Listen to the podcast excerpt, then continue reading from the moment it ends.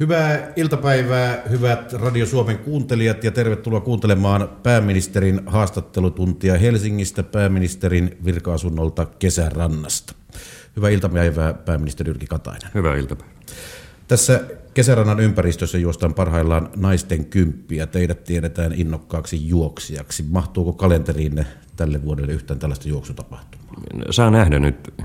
Kunnosta pitää pitää hyvää huolta ja juoksutapahtumat ja itse asiassa kaikki muutkin urheilutapahtumat on mukavia ja ne motivoi ja niistä tulee hyvä fiilis, kun niihin osallistuu. Mutta vielä on suunnitelmat auki. Vähän on miettinyt kyllä, että jos johonkin puolimaratonille tai maratonille osallistuisin tai sitten johonkin muihin urheilutapahtumiin, mutta katsotaan miten elämä heittelee.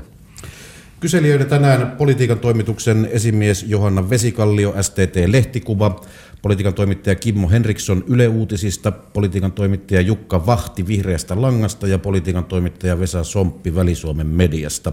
Ja puheenjohtajana Petri Keijonen tältä radion ajankohtaisista. Tervetuloa mukaan kaikki kuuntelijat. Tämä päivä on kesäinen, luonto on vehreimmillään, linnut livertävät, mutta aloitetaan eilisen traagisilla tapahtumilla jotka tapahtuivat Hyvinkäällä, kun 18-vuotias nuori mies tulitti perjantain ja lauantain välisenä yönä väkijoukkoa Hyvinkään keskustassa. Kaksi nuorta kuoli, kuusi loukkaantui, ammuttu naispoliisi on edelleen hyvin kriittisessä tilanteessa. Pääministeri Jyrki Katainen, taas tällaista Suomessa. Silmitöntä väkivaltaa. Minkälaisia ajatuksia Hyvinkään surmatyötteissä herättävät? No, ensinnäkin surua. Ja se, että oikeastaan jälleen kerran olemme tämmöisen ainakin toistaiseksi selittämättömän väkivallan teon jälkeisessä tilanteessa. Mä uskon, että kaikki suomalaiset tuntevat erittäin suurta myötätuntoa ja surua uhria omaisia kohtaan ja haluan välittää myös omalta puoleltani syvä osanottoni uhrien omaisille ja, ja toivoa, että haavoittuneet uhrit selviäisivät vammoistaan. Poliisitutkinta on vielä kesken ja kuten tuossa uutissakin kuulimme, niin motiivista ei ole vielä tietoa. Kyllä tämä pistää miettimään, että mikä meillä oikein on. Että aina silloin tällöin tämmöisiä tapahtuu. Lehtitietojen ja julkisuudessa olevien tietojen mukaan kysymys ei ollut ilmeisesti tämmöisestä syrjäytyneestä, yksinäisyydessä elävästä ihmisestä, kuten ehkä jossakin aikaisemmissa koulusurmissa ollut kysymys. Eli kyllä tässä on ristiriitaisia tunteita varmaan itse, itse kullakin ja toivon mukaan saadaan selvyyttä edes joiltakin osin poliisitutkinnan aikana, jotta pystyttäisiin järjestäytyneesti miettimään, miten näitä voitaisiin sitten ehkäistä. Johanna Vesikallio. Poliisiylijohtaja Mikko Paatero sanoi eilen, että aseiden nykyisiä säilytysjärjestelmiä on syytä pohtia, eli kaikki aseet pitäisi säilyttää suljetuissa tiloissa, ettei niihin pääse käsiksi kukaan muu kuin se, jolla on niihin lupa. Mitä teidän mielestä aseiden säilytysjärjestelmät pitäisi Suomessa tehdä? Me ei osaa sanoa vielä, mitä muutoksia tarvitaan, koska nythän meillä on kohtuullisen kohtuullisen selkeät ohjeet siitä, että aseet pitää olla lukittuna tai niitä ei pysty kovin helposti saamaan omaan käyt- tai, tai käyttöön muuta kuin se, jolla lupa aseisiin on. Niin kuin tässäkin tapauksessahan kysymys oli siitä, että ampujalla ei ollut itsellään aseisiin lupaa, vaan hän oli ottanut lupallisia aseita ilmeisestikin sitten ihan asiallisesta säilytyspaikasta. Sisäministeri Räsänen on noin kuukausi sitten käynnistänyt lainsäädäntöhankkeen, jossa muun muassa tätä aseiden säilyttämisen kysymystä selvitetään ja etsitään keinoja, pitääkö siihen tulla vielä, vielä uusia tiukennuksia ja uusia muutoksia. Mutta tämä asia vaatii kyllä erittäin huolellisen arvion tämänkin tapauksen perusteella. Vesa Somppi. No se, kerroitte siinä, että, tai olette tullut siihen tulokseen, että se ei olisi syrjäytymisestä kysymys, mutta voisiko siinä kuitenkin olla jotakin muita yhteiskunnallisia tekijöitä, joihin myöskin te poliitikot ja hallitus voisitte vastata? Voi hyvinkin olla. Nyt mä emme vielä tiedä. Itsekin olen pääsääntöisesti julkisessa lähteessä olevien tietojen varassa – kyllähän tämä pistää miettimään, että mikä meissä suomalaisissa on, erityisesti nuorissa suomalaisissa, että me törmätään tämmöiseen, tämmöiseen väkivaltaan. Tähän kertoo jostakin epätoivosta. Nämä on epätoivoisia tekoja. Ja ainakin nyt alustavien tietojen mukaan ampuja ei ollut tämmöinen tai ei ollut suoranaisesti syrjäytynyt. Hänellä oli ystäviä, hän oli viettänyt iltaa ystäviensä kanssa. Toisaalta hän, hänellä ei ainakin tiettävästi ole ollut mitään tämmöistä ideologista ö, näkökulmaa, joka olisi ajanut väkivaltaa, niin kuin nyt ehkä Norjassa on, Norja esimerkistä on huomattu. Eli tässä vaiheessa tämä on meille kaikille hyvin selittämätön kysymys ja, ja uskoisinpa, että kovin yksinkertaisia vastauksiakaan ei ole löydettävissä, mutta kyllä tämä vaatii meiltä kaikilta nyt, nyt kyllä pohdintaa, että mitä me tässä maassa voisimme tehdä, että, että kukaan, mutta erityisesti nuoret ihmiset eivät, eivät joutuisi tämmöiseen tilanteeseen, missä turvautuu aivan näin käsittämättömiin ja selittämättömiin toimiin. Ja jatketaan vielä tämän aihepiirin käsittelyä. Jukka Vahti, ole hyvä.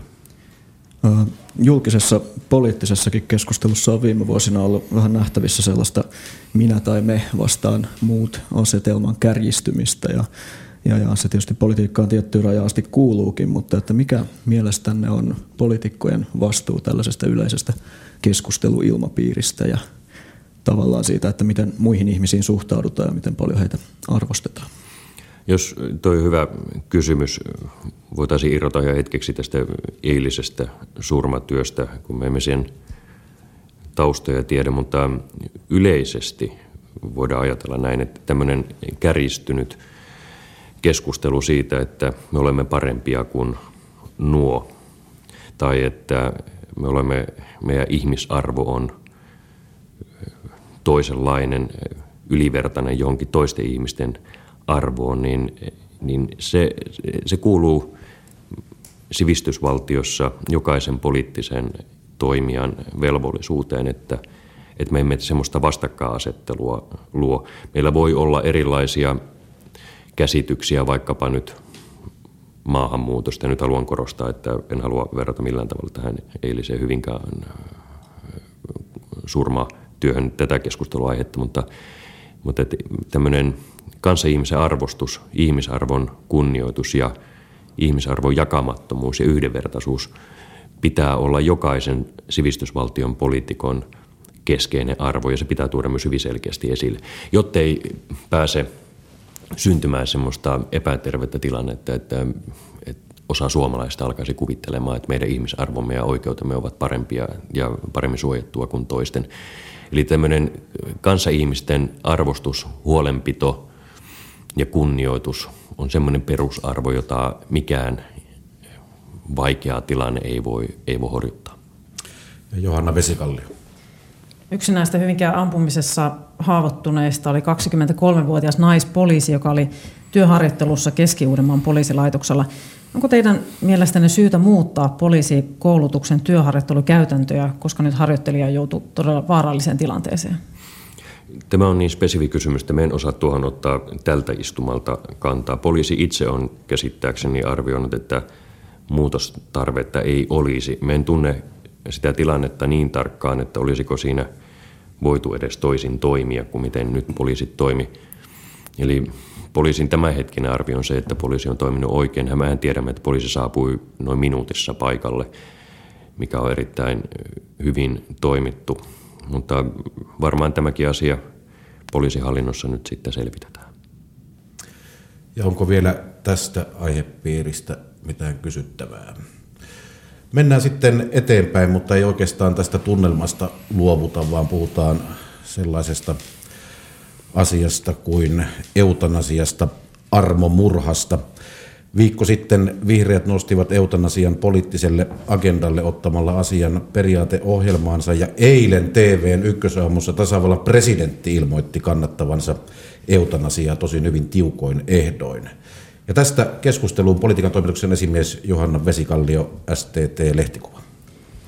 Kuten tässä todettiin, niin tosiaan tämän viikon tärkein arvokeskustelu on Suomessa käyty eutanasian ympärillä. Mitä itse, jos olisitte siinä tilanteessa, että olisitte, tietäisitte olevanne parantumattomasti sairas ja kovissa tuskissa, niin mitä toivoisitte, että teille tapahtuisi?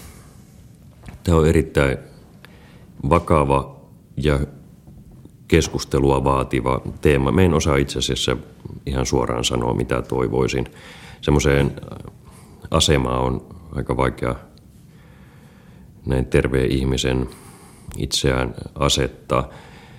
Joka tapauksessa eutanasiakeskustelu pitäisi pystyä käymään Suomessa kiihkottomasti, vaikka me kaikki tiedämme, että siihen liittyy paljon tunteita ja ihan perusteltuja tunteita. Ensinnäkin minulle henkilökohtaisesti tämä ei voi olla puoluepoliittinen kysymys. Jokainen henkilö näitä syviä eettisiä kysymyksiä pohtii omassa mielessään ja, ja omalta puoleltanikin, niin en halua tehdä esimerkiksi kokoomuksen sisällä tästä puoluekannanottoa. Mä ymmärrän itse asiassa molempia näkökantoja aika hyvin. Ensinnäkin meidän pitää olla järjestelmä, joka, jossa saattohoito mahdollistetaan niin, että ihminen ei tarvitse kärsiä kivuista. Tässä meillä on paljon osaamista ja paljon hyvää työtä tehty. Toisaalta sitten ymmärrän niitä ihmisiä, jotka ovat itse asiassa viime päivinä julkisuudessakin todenneet omasta tilanteesta, että, että he pitäisivät ihmisarvoa kunnioittavana sitä, jos heillä olisi itsellään mahdollisuus antaa siunaus sille ajatukselle, että hoito lopetetaan siinä vaiheessa, kun siitä ei ole hyötyä ja, ja tuntuu, että ei enää, enää jaksaisi niitä kärsimyksiä kokea. Tämä on hirveän syvällinen eettinen kysymys. Mä, mä haluaisin tästä kuulla erilaisia näköaloja vielä myös oman ajattelun tueksi, mutta tosiaan niin mä ymmärrän molempia näkökantoja erittäin hyvin. Kimmo Henriksson, Yle Uutista. Tämä on kuitenkin sellainen asia, että se saattaa johtaa lainsäädäntöön ja siinähän hallitus on sitten keskeisessä asemassa. Kuitenkin esimerkiksi teidän hallituksessanne sisäministeri Päivi Räsänen on täysin sulkenut pois tämän ajatuksen, että tällaista lainsäädäntöä tulisi. Joo, mä ymmärrän sen ja hänellä ja kristillisdemokraateilla on hyvin, hyvin perustelut näkemykset tässä asiassa. En osaa ottaa vielä kantaa, että tuleeko tästä lainsäädäntöä ainakaan tämän hallituskauden aikana. Joka tapauksessa tämä on hyvin syvä henkilökohtainen eettinen valintakysymys ja näin ollen pitäisi erittäin vieraana, että, että tässä esimerkiksi hallitusta vaadittaisiin yhden kannan taakse. En usko, että semmoinen olisi koskaan mahdollista. Ja tämä asia pitää myös semmoisena nähdä, että on täysin oikein, että ihmiset edustavat viimeiseen asti omaa eettistä vakaumustaan tässä asiassa. Että, että on hyvin syvä oman tunnon kysymys. Vesa Somppi Välisuomen mediasta. Joo, presidentti Sauli Niinistö otti hyvin selkeän kannan eilen tähän asiaan, niin onko teillä, tässä äsken pohdiskelitte, mutta siitä ei nyt oikein selvinnyt, että hyväksyttekö vai ettekö? Niin minulla ei ole hyvin selkeää kantaa. Sen takia juuri sanoin, että mä haluaisin kuulla vielä ja osallistua siihen keskusteluun, jossa eri näkökantoja tuodaan esille. Mä, eli, eli mulla ei ole hyvin mustavalkoista käsitystä siitä, mikä tässä olisi oikein. Enkä itse asiassa halua kiirehtiäkään sen mielipiteen muodostamisessa, koska tämä on, niin kuin todettu tässä, niin erittäin syvä eettinen kysymys. Mutta mä ymmärrän erittäin hyvin molempia näkökantoja tavallaan siitä, että ihminen ei voi itse päättää omaa elämäänsä. Tai toisaalta sitten taas, että miksi erittäin vakavasti sairaana oleva ihminen ei saisi päättää omasta tahdosta omia kärsimyksiä. Eli tässä on monta, monta asiaa, joka pitää vielä miettiä, mutta toivoisin, että tästä pystyttäisiin Suomessa käymään kaikesta tunteikkuudesta ja periaatteellisuudesta huolimatta ihan asiallinen keskustelu, koska tämä on hyvin vakava kysymys, hyvin arkipäiväinen kysymys siinä mielessä, että meillä on joka päivä – ihmisiä, jotka ovat tilanteessa, jotka saattaisi tulla tähän kysymykseen. Ja, ja tuota, sen takia niin, tämä ei ole mikään teoreettinen pohdinta, mutta hyvin periaatteellinen pohdintakysymys. Pääministeri Jyrki Katainen, onko tämä tämä eutanasia-kysymys, kun tiedetään, että Suomi on ihan poikkeuksellisella tavalla vanheneva länsimaa, niin onko tämä sellainen kysymys, että jollain tavalla poliitikkojen on otettava tähän jossain vaiheessa kantaa Suomessa? No, tällä, nyt on keskustelu tästä virinnyt ja katsotaan, mihin se Suomessa sitten johtaa, mutta en haluaisi nyt tässä tätä Suomen ikääntymistä sotkea tähän. Meillä on entistä pidempään eläviä ihmisiä, entistä terveempiä ihmisiä, entistä paremmassa kunnossa olevia ihmisiä. Että tämä, tämä tilanne, missä tätä rajanvetoa on pidet, joutunut, jouduttu tekemään eri maissa, eri maissa on erilaista lainsäädäntöä tästä asiasta, niin se on ollut ja, jo kautta maailman sivun. Mutta tuota, tätä keskustelua Suomessa pitää käydä, katsotaan mihin se sitten johtaa. Johanna Vesikallio. Mainitsitte äsken tuossa, että saattohoito on järjestettävä, että ihmisen tarvitse kärsiä kivuista. Käsitykseni mukaan saattohoito on nimenomaan aika huonolla tolalla tällä hetkellä Suomessa. Siinä on isoa, isoja paitsi laadullisia myös maantieteellisiä eroja, minkälaista saattohoitoa kuoleva ihminen saa. Mitä hallitus aikoo tehdä tälle asialle, että saattohoidon taso Suomessa paranee?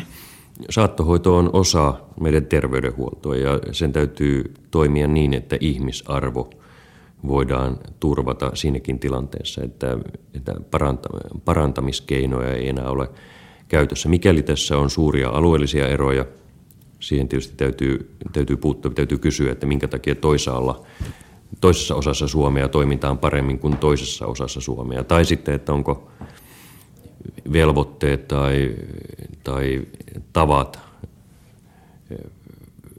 poikkeako ne ja mistä syystä ne poikkeavat. Että tämäkin asia pitää selvittää. Mutta onko siis joku konkreettinen asia, mitä hallitus aikoo tehdä sen sijaan tai jotain selvittää asiaa? No, tällä hetkellä meillä nyt ei ole mitään uusia päätöksiä asiasta. Että jos näitä eroavuuksia on, niin nekin pitää nyt selvittää. Me emme ole tehneet siis yhtään mitään uutta päätöstä tästä asiasta. Jukka Vahti, Vihreä Lanka. Niin sanoitte, että eutanasiakysymys ei voi olla tällainen puoluepoliittinen asia, mutta eikö tämän tavallaan eutanasian sallimisen kuitenkin voisi nähdä yhtenä keinona laajentaa yksilön ja ihmisen oikeutta päättää omasta elämästään ja yksilön vapauksia. No ne, jotka kannattavat eutanasiaa varmaan osittain kannattavat sitä tästä syystä. Sitten toinen syy on se, että varmaan ihan tämmöinen hyvinkin käytännönläheinen syy, eli jos ihminen itse ei jaksa enää käydä sitä kärsimystä läpi eikä koe omaa tilanteensa arvokkaaksi, vaan että kokisi, että, että hän, hänellä pitäisi olla oikeus hyvin tiukkojen kriteerien tietenkin täyttyessä mahdollisuus lopettaa omat kärsimyksensä, niin, niin tämä, on, tämä on nimenomaan sitä periaatteellista pohdintaa. Halusin sanoa sen, että että tämä ei ole puoluepoliittinen kysymys sen takia, että aika monessa puolueessa tämä jakaa mielipiteitä. Ja näin ollen tämä ei voi myöskään olla tämän eikä minkään muunkaan hallituksen kaudella semmoinen, että tästä vaadittaisiin hallituksen yhteistä linjaa, koska en usko, että koskaan semmoiseen päädyttäisiin. Tällaisilla arvokeskustelulla oikeastaan avattiin tämä pääministerin haastattelutunti. Kuuntelette siis Radio Suomen pääministerin haastattelutuntia suoraa lähetystä täältä pääministerin virka-asunnolta kesärannasta ja täällä on Kyselijöinä politiikan toimituksen esimies Johanna Vesikallio, STT-lehtikuva, politiikan toimittaja Kimmo Henriksson Yle Uutisista, politiikan toimittaja Jukka Vahti Vihreästä Langasta ja politiikan toimittaja Vesa Somppi Väli-Suomen mediasta. Ja mennään sitten isoon kuvaan, mitä tapahtuu eurooppalaisessa talouskriisissä ja minkälaisia näkymiä on edessä. Tällä viikolla te pääministeri olitte EU-johtajien epävirallisessa kokouksessa. Siellä luotiin pohjaa kuukauden kuluttua pidettävälle viralliselle Eurooppa-neuvoston kokoukselle. Lähdetään tästä keskusteluun politiikan toimittaja Vesa Somppi Väli-Suomen mediasta. Mikä on arvionne siitä, että pysyykö Kreikka eurossa? Aika lailla laaja tahtotila on siitä, että Kreikka pysyisi, mutta kysymys on hyvin pitkälti kreikkalaisten omasta valinnasta.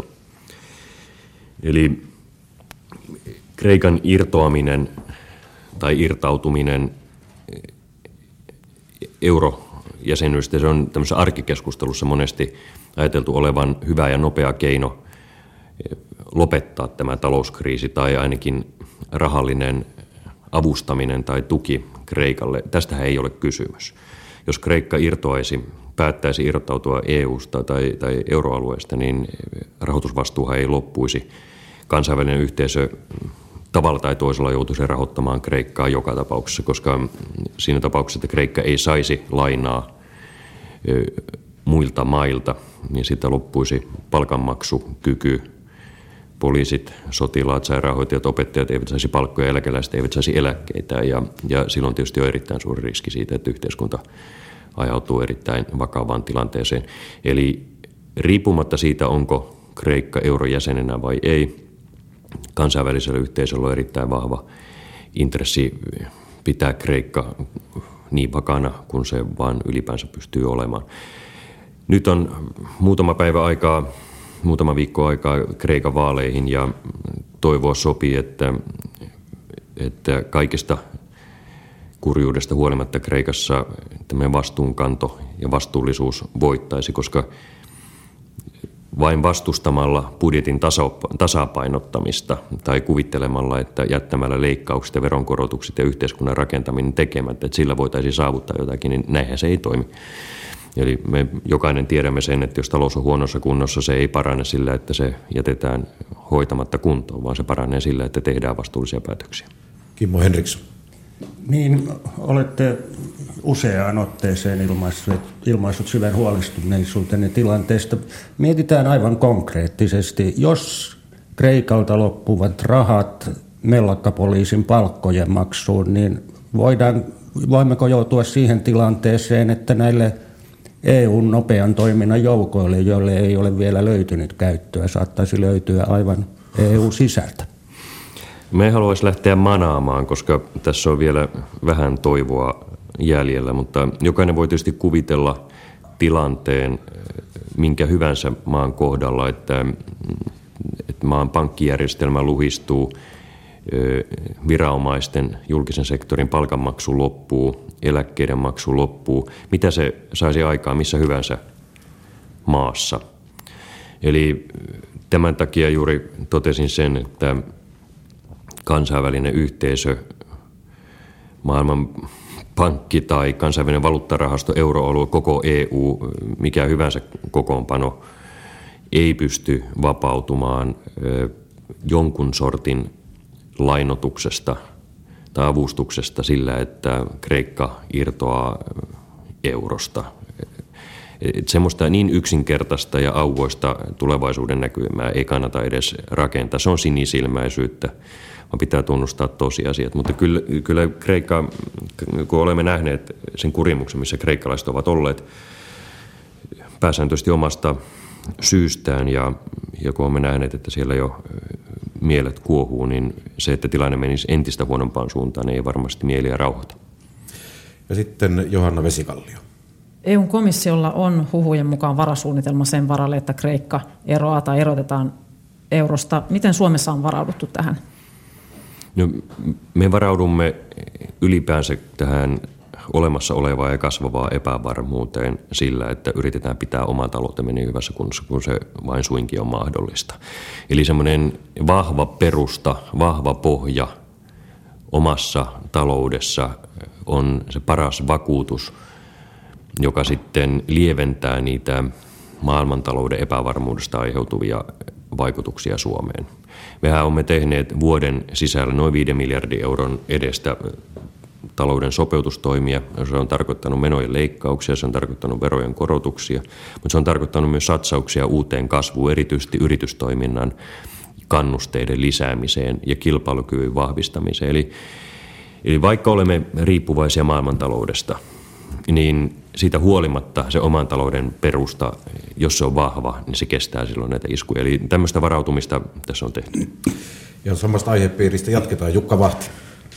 Deutsche Bankin analyytikot esitti tällä viikolla, että Kreikassa voitaisiin ottaa euron rinnalla käyttöön tämmöinen toinen valuutta, tällainen geuro, jonka avulla maa voisi selviytyä tästä kurimuksesta eroamatta yhteisvaluutasta, niin onko tämä mielestänne realistinen vaihtoehto?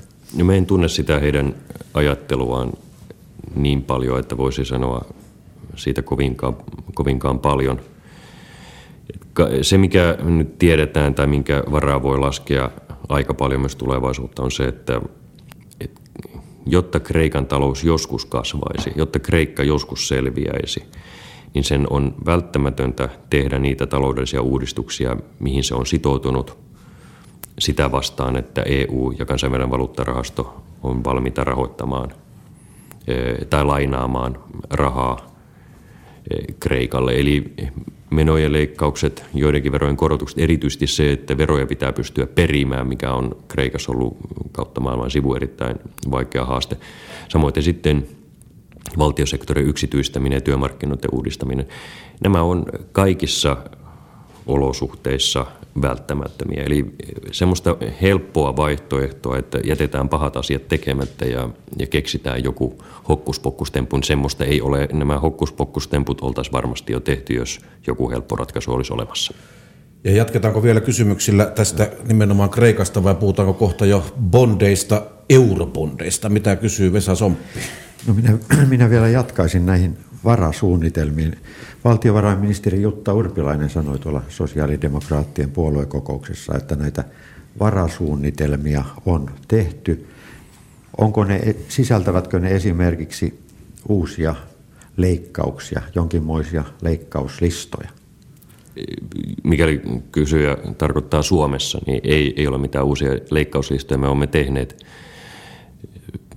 tuossa kehyspäätöksessä pari kuukautta sitten tasapainotusratkaisut ja meillä on tässä suhteessa oma hallitusohjelmakin, joka on hyvin selkeä, että me haluamme kääntää omaan velkaantumisemme laskusuuntaan tämän vaalikauden päätöksillä ja näin tapahtuu, mikäli maailman talous ei ympärillä romahda. Jos sitten jotain odottamatonta tapahtuu, niin sitten meidän pitää tietysti palata jälleen kerran siihen, että mitä pitää tehdä, jotta velkaantu, Suomen velkaantuminen saadaan aisoihin. Jos katsoo vähän sellaista laajempaa kuvaa, kuvaa. Ranskassa valittiin sosialistipresidentti. Hän kannattaa eurobondeja eikä pelkää velkaantumista. Saksassa käydään parlamenttivaalit ensi vuoden syksyllä ja hyvin mahdollista on, että sielläkin demarit sitten tulevat voittamaan. Minkälainen tilanne on vuoden kuluttua? Oletteko pohtinut tätä asiaa? No se jää nähtäväksi.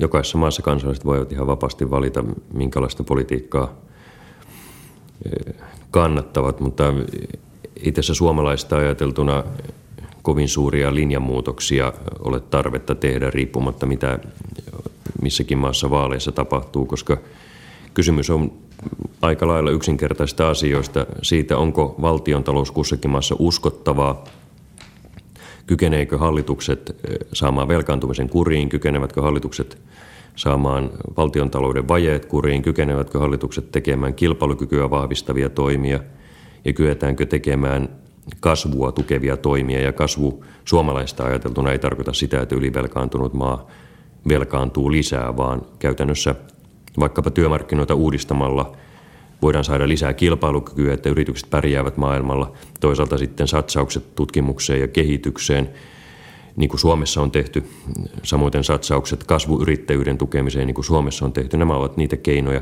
On vaikea kuvitella, että joku linjan muutos, eli että velkaannutaan lisää, kun ollaan tähänkin mennessä velkakurimuksessa, niin, niin eihän se tule kyllä, kyllä eihän siinä ole mitään järkeä, eikä, eikä semmoinen tule kysymykseen. Mutta Ranskassahan nähtiin se, että kun porvaripresidentti vaihtui sosialistipresidenttiin, niin vähän tällaista uutta tulokulmaa tuli tähän koko velkakriisiin. Jos Saksassa tulee tämä sama tapahtuma, niin eikö siinä nyt ole jonkinlaisia näkökulmia? No, Ranskan suhteen me, meillä on vielä odotus päällä, mitä henkilöiden vaihtuminen käytännössä tarkoittaa. Mä en vielä haluaisi vetää kovin pitkälle meneviä johtopäätöksiä Ranskan politiikan linjan muutoksesta, että se jää nähtäväksi, mutta ei tämä kriisihoitaminen, vaikka se vaikeaa on, niin ei ne perusperiaatteet kovin vaikeita ymmärtää ole. Että ylivelkaantunut maa pitää tehdä toimia, jottei se lisää velkaannu ja kasvua ei näin ollen pystytä saamaan aikaan suhdannepolitiikan toimenpiteillä, eli pelkästään vain elvyttämällä velkarahalla, vaan jos talouden ongelmat ovat rakenteellisia, silloin ne vastauksetkin ovat rakenteellisia. No kysy nyt Vesa Jodista eurobondeista. No nyt mä kysyn eurobondeista, eli oliko viime viikon keskiviikon kokouksessa, niin oliko siinä kuinka paljon painetta näihin eurobondeihin ja eikö ne ole jo vaihtuneet matkalla myöskin projektibondeiksi, että ja onko Suomen hallituksen kanta edelleen sama, mikä aikaisemmin, eli varsin kielteinen? Meillä on kielteinen kanta eurobondeihin. Projektibondit on täysin toinen asia, sitä ei kannata eurobondiin sekoittaa. Eli projektibondit ovat eh, niissä on yhteistä eurobondeihin on vain se, että molemmissa on sana bondi.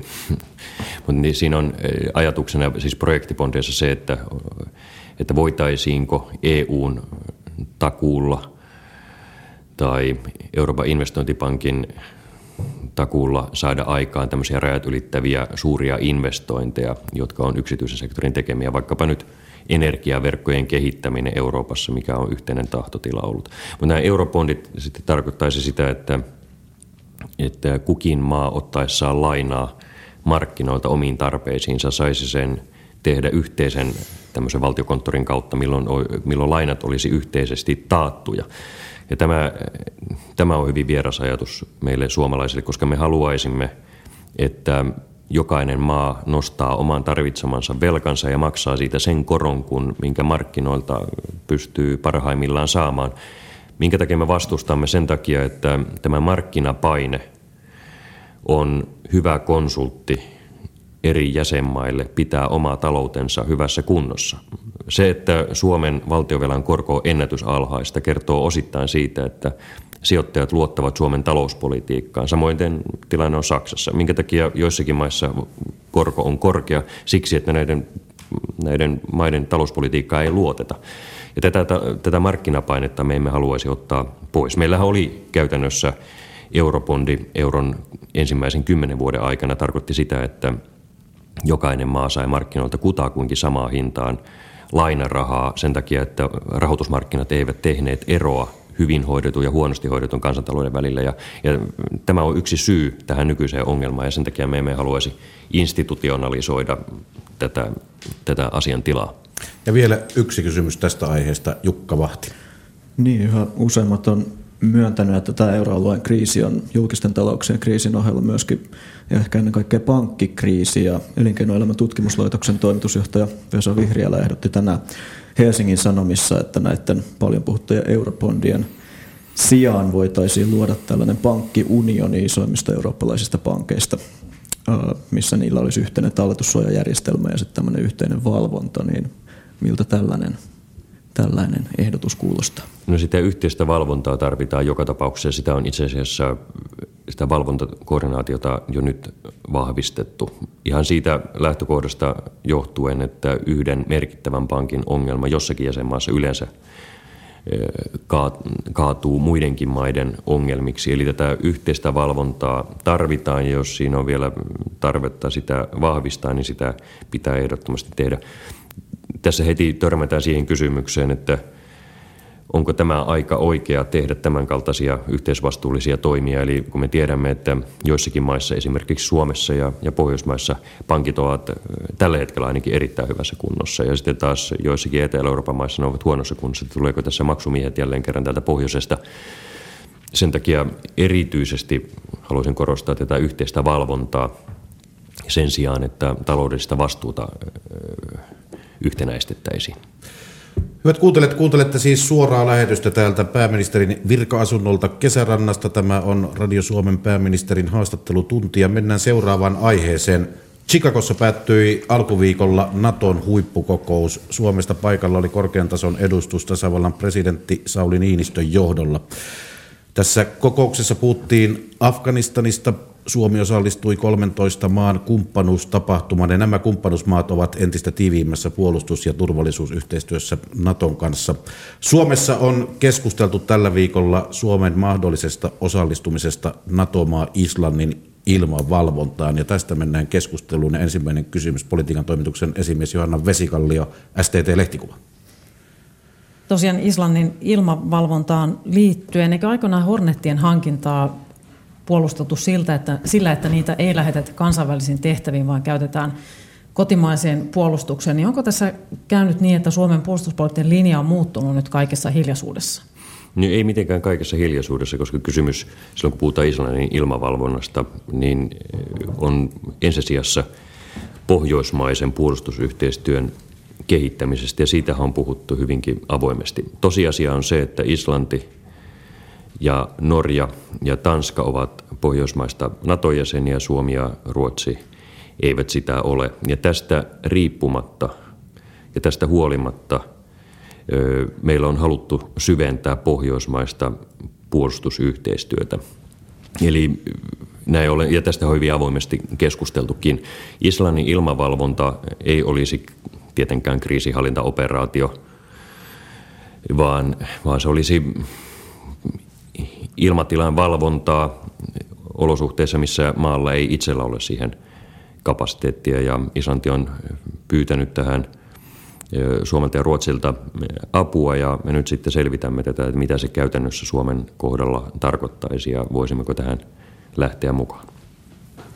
No miten tämä sopii puolustusvoimien tehtäviin, kun lain mukaan puolustusvoimien tehtävinä on kansallinen puolustus, kriisihallinta tai viranomaisyhteistyö, tai jotainko tässä laajentaa nyt esimerkiksi lainmuutoksella puolustusvoimien tehtäväkenttää? No, se, mitä Islannin ilmatilan valvonta tarkoittaisi lainsäädännössä, on paraikaa selvityksen alla.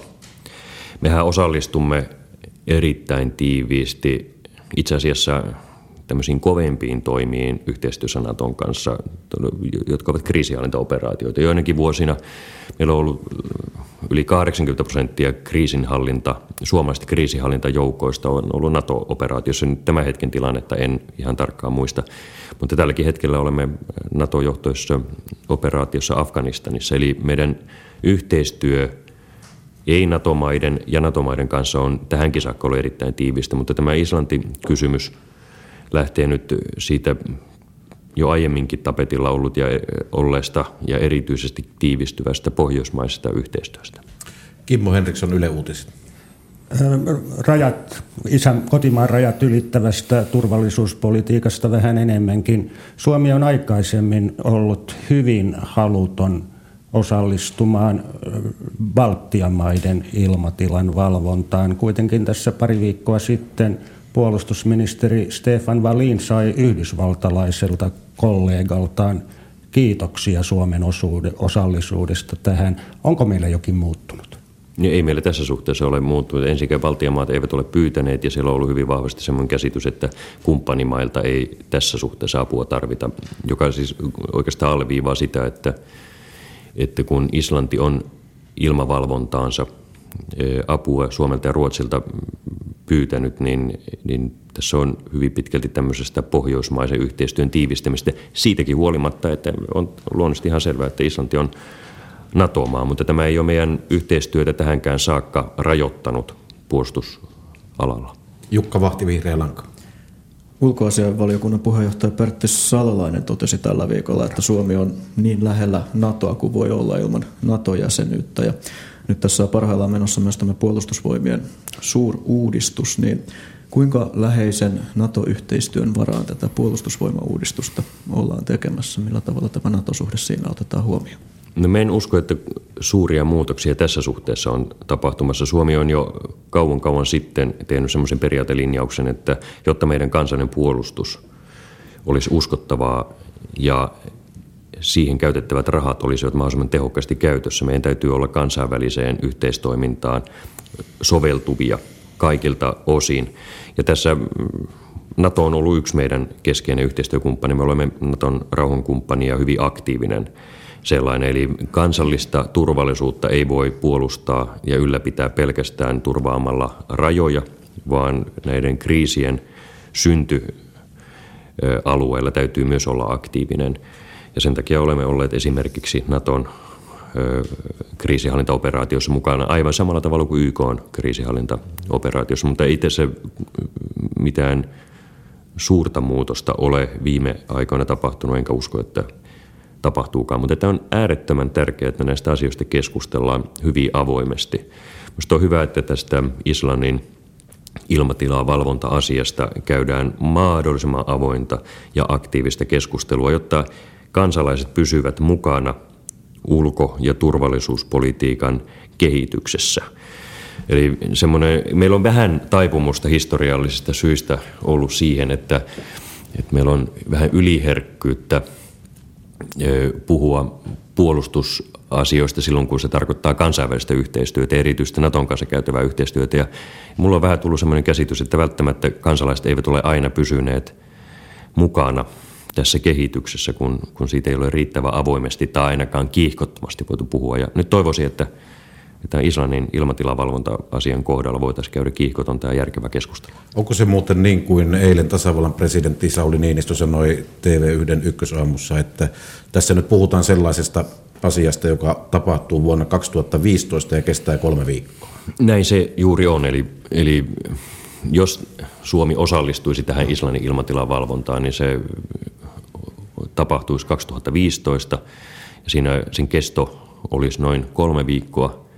Ja no, tässä se yksinkertaisuudessa on ja tämäkin on hyvä tiedostaa. Vesa Niin, vaikka tämä osallistuminen Islannin ilmavalvontaan olisikin aika lyhyt ja vasta monen vuoden kuluttua, mutta siitäkin syntyy kuitenkin varmaan miljoona kustannuksia, että eikö se ole aika erikoinen järjestelmä, että suomalaiset veronmaksajat maksavat Islannin ilmavalvonnasta, että eikö jokainen maa tapaa hoitaa sen asian itse?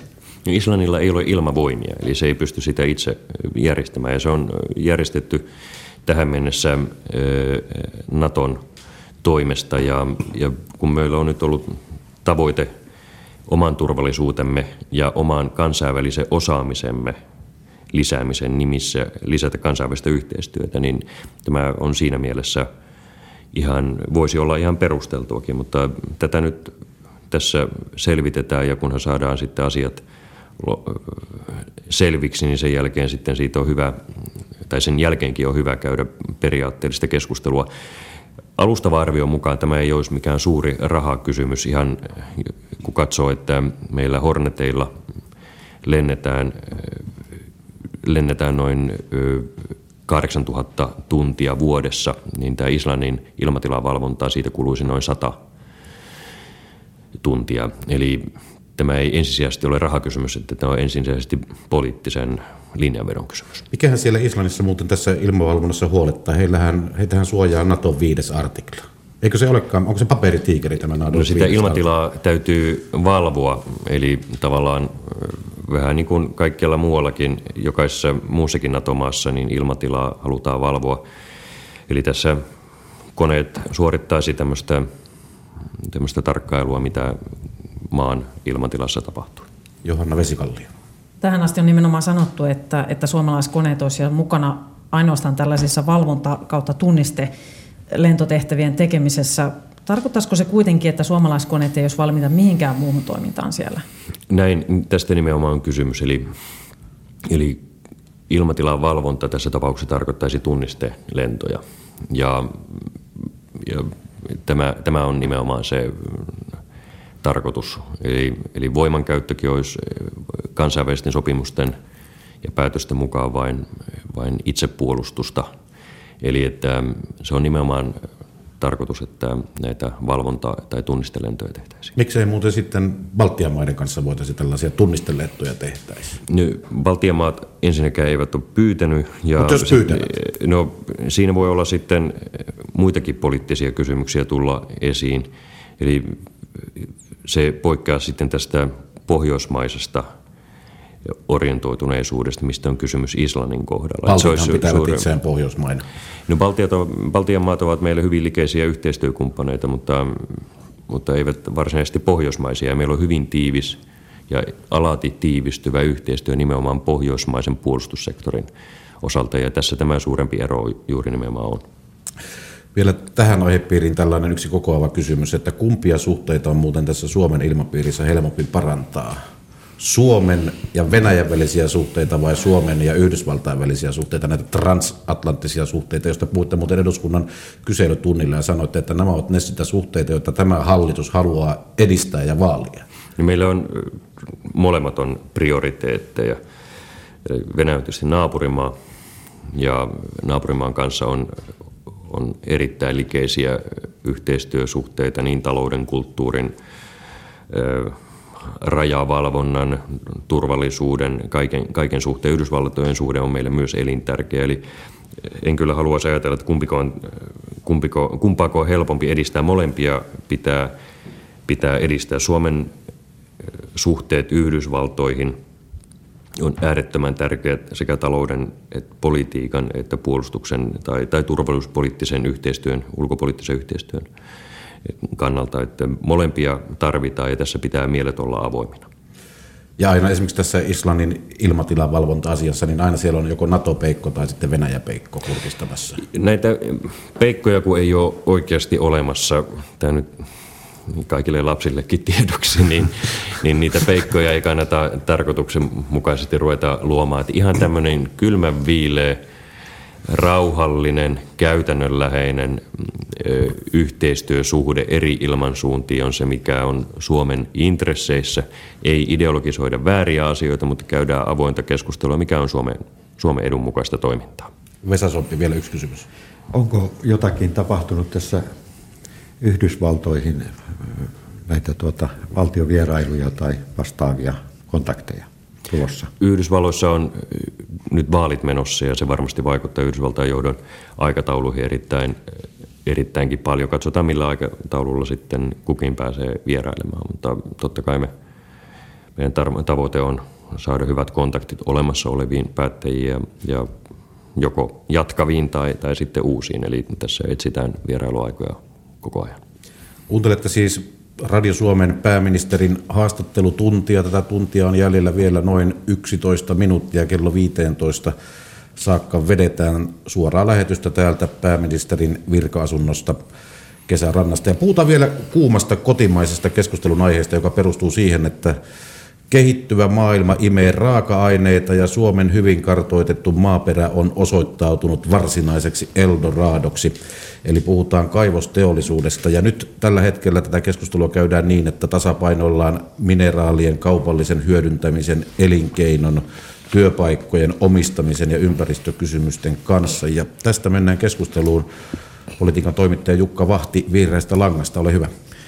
Niin, herra pääministeri. Suomi on kanadalaisen Fraser-instituutin mukaan maailman toiseksi houkuttelevin kaivosteollisuuden kohdemaa. Te itse puhutte usein mielellänne tämmöisen vastuullisen politiikan puolesta ja siitä, että tuleville sukupolville ei saa jättää kohtuutonta velkataakkaa, niin jos tätä asiaa ajattelee talouden ohella myös noin niin kuin ympäristön kannalta, niin pitäisikö teidän mielestänne kaivostoiminnan aiheuttamaa ympäristötaakkaa jotenkin kompensoida nykyistä enemmän vaikkapa jonkunlaisella uudella louhintaverolla tai vastaavalla keinolla? Mä hirveän mielelläni erottaisin tämän kaivosveron ympäristövastuusta sen takia, että, että vero ei yksistään lisää ympäristövastuuta. Mutta ajattelen kyllä hyvin vahvasti näin, että, että ei voi olla mahdoton asia yhdistää tinkimätöntä ympäristövastuuta – kasvavaa kaivostoimintaa ja kehittyvää matkailua Suomessa. Minusta ihmiskunta ja, ja, ja Suomikin on tehnyt huomattavasti vaikeampia asioita kuin yhdistää nämä, nämä kolme asiaa keskenään. Tällä hetkellä, kun katsotaan kaivosklusteria, niin se työllistää Suomessa noin 12 000 henkilöä ja, sitten kun siihen lisätään vielä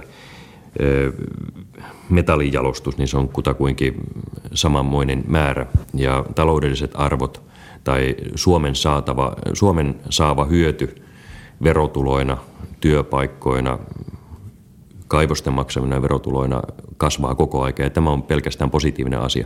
Mutta samaan aikaan meidän pitää varmistua, että meidän lainsäädäntö, ympäristölainsäädäntö on, on sellaista, että se on kestävää hyvin pitkällä aikavälillä. Ja näin ollen yrityksillä täytyy olla hyvin selkeät toimintaperiaatteet ja lainsäädäntö ajantasalla – jotta sen paremmin kaivostoiminta kuin mikään muukaan yritystoiminta ei pilaa meidän kestävän kehityksen mukaisia tavoitteita, eli luontoarvoja. Eli me, nyt olemme nähneet, että, että lainsäädännöstä huolimatta on tullut, tullut esiin ympäristöongelmia. Niistä ei voi, niitä ei voi vähätellä, niistä ei voi kukaan luistella pois, mutta että toivoisin, että se perusasenne olisi sellainen, että toivon mukaan kaivossektori kasvaa, toivon mukaan ympäristölle, ympäristönormit pysyvät siinä mukana ja, ja matkailu vielä pystyy kehittämään. Politiikan toimituksen esimies Johanna Vesikallio, STT-lehtikuva. Tavallisen kesämökkiläisen on kyllä todella vaikea ymmärtää ja hyväksyä sitä, että mattoja ei saa pestä Mäntysuovalla omalla laiturilla, mutta sen sijaan Talvivaaran kaivoksen YVA-menettely on ollut muistuttanut farssia ja Raahessa sijaitseva Laivakankaan kultakaivos on saanut luvan laskea jätevesiään väliaikaisesti luonnonvesiin. Eikö kansalaisten luottamus tämmöiseen viranomaisvalvontaan ja toimintaan mennyt näiden kaivos, kaivosten ongelmien takia? No toivon mukaan ei ole mennyt. Mikäli viranomaiset ovat toimineet lainvastaisesti, jota ei en ainakaan toistaiseksi ole vielä kuullut, että näin olisi tapahtunut, niin, niin siitä pitäisi kyllä käydä selkeä keskustelu. Ja että se pitää, me tiedän, että, että sekä ympäristöarvojen osalta ja muidenkin arvojen osalta mielet käyvät tällä hetkellä kuumina – mutta meidän pitää nyt katsoa, että onko meidän ympäristölainsäädännössä jotakin puutteita, vai onko sen soveltamissa puutteita, vai ovatko yritykset toimineet joiltakin osin väärin. Ja sitten puuttua näihin itse asioihin, koska ymmärrän senkin, että eri ihmisillä on erilaiset näköalat, mutta mä toivoisin, että, että Suomessa olisi tämän kolmen tavoitteen eh, saavuttaminen se keskeinen periaate, jolla myös kaivoksia ajatellaan. Eli että kasvava kaivostoiminta, joka tuo työpaikkoja ja verotuloja. Ja sitten toisaalta tinkimätön ympäristönormisto, joka itse asiassa, kun nämä kaksi yhdistetään, niin voi olla meille äärettömän suuri kilpailuetu. Ja kolmas sitten vielä, että matkailu pystyy tässä ohessa toimimaan – ja kehittymään. Eli mä en pidä tätä mahdottomana asiana. Jos joku mulle sanoo, että kuussa käyminen on helpompaa kuin ympäristönsuojelullisten tavoitteiden ja kaivostoiminnan kehittyminen, niin minä en usko sitä. Eli tässä on nyt ihan puhtaasti kansallisesta tahtotilasta ja osaamisesta kysymys. Kummassakaan ei kannata mennä sieltä, mistä raja on tai rima on matalin, vaan, vaan tuota, pitää olla kunnianhimoiset tavoitteet molempien, molempien suhteen. Politiikan toimittaja Vesa Somppi, Väli-Suomen media. Suuri osahan näistä mineraalivaroista on siirtynyt ulkomaalaisten yritysten näppeihin, niin, niin jos vähän jälkiviisautta harrastette, niin tapahtuiko tämä liian löysäkätinen kätinen lainsäädäntö, että, että näin voi tapahtua? Itse asiassa tässä ei ole lainsäädännön löysäkätisyydestä kysymys, vaan siitä, että meillä on muutama suomalainen yritys on takavuosina etsinyt kaivostoimintamahdollisuuksia ja huomannut, että sen hetkisillä maailmanmarkkinahinnoilla ne esiintymät eivät olleet hyödynnettävissä. Ja muutama suomalainen yritys luopui kaivostoimista tämän takia. No tästä meille on jäänyt käteen se, että meillä on ollut tietoisuus minkälaisia esiintymiä missäkin päin Suomea on, ja joku toinen yritys on tullut sitten sitä hyödyntämään. Aika monet eh, tämmöisessä arkikeskustelussa sanovat, että valtion pitäisi olla kaivosyrittäjä, ja näin ollen voisimme saada siitä hyötyä enemmän kuin tällä hetkellä. Tässä kannattaa olla kyllä hyvin maltillinen. Ensinnäkin kaivoshankkeet ovat usein erittäin riskipitoisia. Eli kysymys on siitä, että pahimmillaan, että leikkaammeko me terveydenhuollosta, vanhustenhuollosta ja koulutuksesta, jotta voisimme ohjata miljardiluokan investointeja valtion kaivosyrittäjyyteen. Minusta tämä ei ole mielekästä. Valtion kannattaa olla mukana semmoisissa vaiheissa kaivosprojekteja, jossa edistetään mineraalitutkimusta – edistetään kaivostoiminnan kehittymistä. Ja kun uusi tämmöinen yritys perustuu, niin se valtio voi vetäytyä siitä yrityksestä, jos niin katsoo ja saada hyötyä, taloudellista hyötyä itselleen. Tai sitten toinen vaihtoehto on se, että kun on olemassa kaivosyrityksiä, niin voimme investoida niiden yritysten osakkeisiin ja tätä kautta sitten saada mahdollista arvonnousua e, itsellemme. Eli Suomen valtio on hyvinkin aktiivinen – kaivosrahaston kautta ja toisaalta sitten Solidiumin kautta, eli valtio-omistajuudesta vastaava yhtiön kautta myös kaivostoiminnassa, mutta olisi erittäin skeptinen sen suhteen, että valtio perustaisi miljardiluokan kaivosyhtiö, jonka toiminnan varmuudesta ei, ei ole mitään takeita. Onko se valtion ja hallituksen kontribuutio tällä hetkellä tähän asiaan se, mistä elinkeinoministeri Jyri Häkämisestä vastikään puhui, että 30 miljoonan, avataan kohta tällainen 30 miljoonan euron kaivosohjelmalla, vauhditetaan näiden löydettyjen esiintymien kaupallista hyödyntämistä? Se on nimenomaan se, eli valtio tekee pääomasijoituksen näiden kaivosmahdollisuuksien tutkintaan. Ja jos sitten käy niin, siihen aina sisältyy se riski, että, että huomataankin, että ei tule taloudellisesti kannatettavaa kaivostoimintaa ainakaan sillä hetkellä. Mutta jos sitten näin tapahtuu, niin sitten valtio voi vetäytyä siitä halutessaan myydä sen oman osuutensa sitä projektista ja saada sitä kautta rahaa. Tai sitten toinen vaihtoehto on se, että ostamme Suomessa toimivien kaivosyhtiöiden osakkeita ja, ja kun yritykset kehittyvät, niin siitä saamme sitten osinkotuottoja. Tässä on vielä kaksi ja puoli minuuttia aikaa uutta teemaa. Tässä ei varmaan kannata avata, eli pysytään vielä tässä yhden kysymyksen verran. Jukka Vahti, Vihreä Lanka. Niin, vielä olisin tarkistanut sen, että mitä, mitä mieltä olette viime viikonloppuna sekä vihreiden että keskustan suunnalta ehdotettiin, että Suomekin perustettaisiin tämmöinen vähän Norjan öljyrahaston kaltainen kaivosrahasto näiden kaivospaikkakuntien tulevaisuuden turvaksi, niin mitä mieltä olette? No meillä on tämä kaivosrahasto, johon nyt on jotain pää, pääomitettu merkittävällä tavalla ja se oikeastaan toimii semmoisena, että meidän lähtökohtainen idea on se, että, että Suomeen saataisiin lisää kaivosklusterille työpaikkoja, eli, eli siellä missä mineraaleja kannattaa jalostaa niin, ja, ja kaivaa, niin sitä voitaisiin tehdä ja tätä työtä hallitus haluaa edistää. Ja sen sijaan sitten tämmöisen miljardiluokan investoiminen johonkin kaivosyhtiöön ei, ei välttämättä ole perusteltua, mutta että haluamme edistää nimenomaan työpaikkojen ja verotulojen saamiseksi kaivostoimialaa Suomessa.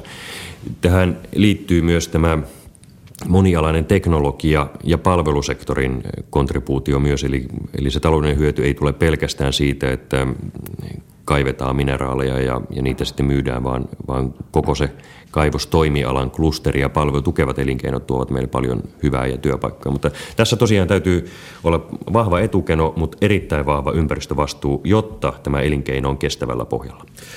Tässäpä tämä alkaa olla tämä tämänkertainen pääministerin haastattelutunti. Pikkuhiljaa lopetellaan tätä suoraa lähetystä täältä pääministerin virka-asunnosta kesärannasta ja täällähän olivat paikalla Johanna Vesikallio, STT Lehtikuva, Lehtikuva, politiikan toimittaja Kimmo Henriksson Yle Uutisista ja politiikan toimittaja Jukka Vahti Vihreästä Langasta ja politiikan toimittaja Vesa Sompi Väli-Suomen mediasta. Ja kiitoksia pääministeri, että jälleen pääsimme täällä käymään ja katsotaan sitten, että milloin seuraavan kerran tänne tullaan. Mutta loppuun tietenkin tämä tärkeä kysymys. Grillikausi on avattu, hiili vai kaasu? Ehdottomasti hiiligrilli, siitä tulee mahtava grillimaku. No niin, tähän on hyvä lopettaa tämä haastattelutunti. Tällä kertaa Radio Suomessa seuraavaksi aikamerkkiä uutiset. Kuulemiin!